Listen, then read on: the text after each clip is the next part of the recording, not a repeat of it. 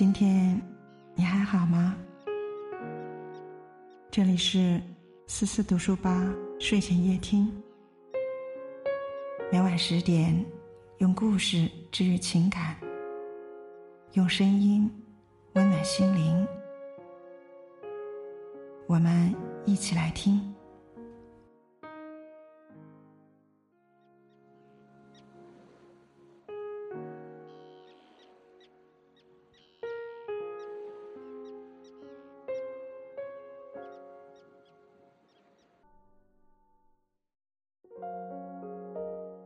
对于感情的选择，很多人都会找一个自己喜欢的，或者喜欢自己的人。要我说呢，找一个真正懂你的人，远比找一个爱你的人更幸运。找一个懂你的人谈恋爱，才容易结婚。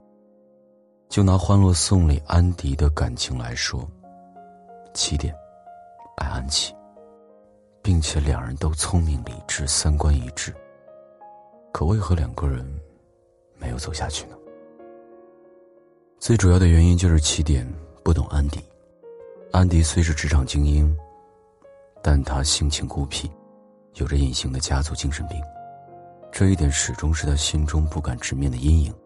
他恐惧、害怕、逃避，不想让太多人知道自己的身世。之前一直都活在自己的世界里。起点想帮他，于是托人找他弟弟，甚至之后还把他的亲生父亲带到了安迪面前。安迪最想逃避的东西，起点却硬生生把他们摆在对方眼前。起点以为这是对他最好的爱，殊不知早已将他的心撕扯得伤痕累累。而后面，安迪和小包总，当他知道安迪的秘密后，对他说：“不要用真相推开我，推开我的话，谁来心疼你？”他们两个人在一起是合适的。小包总很懂他。懂他的强势和弱点，懂他的完美和不完美，甚至在面对自己的妈妈调查他身世，而引发矛盾时，无论他做什么，还是对他保持无限的宽容与理解。他们两人经历了很多，在一起很舒服，彼此也没什么压力，最终走到了一起。不懂你的人会用他需要的方式爱你，懂你的人会用你需要的方式爱你。一旦用错了爱的方式，这段感情。势必会画上遗憾的句号。相反，则岁月安好，有那么一个人，知你的夏日冬寒，懂你的悲欢离合。有位博主说，比起一个人孤独终老，更可怕的，是跟那个让自己感到孤独的人终老。我很赞同这样的观点，毕竟懂比爱重要。那情侣之间究竟应该怎么相处，才能做到懂对方呢？了解对方兴趣和需求，要去知道对方喜欢什么，不喜欢什么。人家喜欢吃桃子，你却偏要给他吃个苹果，还要站在你的角度给他讲一大堆吃苹果的好处。总之，你强硬的按照你的方式，让人家吃不下喜欢的东西，时间长了，感情慢慢就淡了。现在有些人的感情打折，我都是为他好的名义爱对方。这份爱太自以为是了，你觉得自己付出了很多，其实仅仅只是感动了自己。对方对什么感兴趣，想要什么或者害怕失去什么，你要让他按照自己的意愿和想法去做。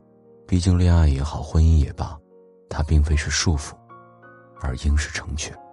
兴趣加需求，通过这两层面考虑问题，对症下药，感情会越来越好。不会随意触碰对方底线，两个人能走到最后，绝不是只因为双方太爱，而是彼此都接受了对方所有的不好。世界上很多东西都是守恒的，有付出就会有收获，有优点也会有缺点。在有些事情做得不好时，他不会斤斤计较，而是给了你无尽的理解和宽容。不仅如此，懂你的人会给你足够的空间，你不想被打扰。自然会让你一个人安安静静的待会儿。每个人都有自己的软肋，因为尊重，所以对方会懂你的处境和此刻的想法。如果你遇到这样的人，就嫁了吧，相互信任。谈恋爱过程中，信任是爱的基础。如果你嘴上口口说的爱一个人，可手机不让对方碰，恋情不公开，甚至都不让他融入你的生活，这样是很难建立信任感的。同时也说明一点，对方并没有你想象的那么爱你。倘若真的喜欢你，行动会诠释一切。感情里的信任程度，是要靠两个人共同努力积累出来的。如果单方面的付出，结局只会一拍两散。最好的爱情，是彼此放下各自的伪装和面具。他见过你最好的样子，也见过你最糟糕的模样。即便互相嫌弃，但打死都不离不弃。余生不长，比起高大帅气、腰缠万贯的男生来说，我更希望你能找一个。懂你的人，这是最无价的财富。众生皆苦，每个人都带着缺憾和伤痛，在茫茫宇宙中孤独前行。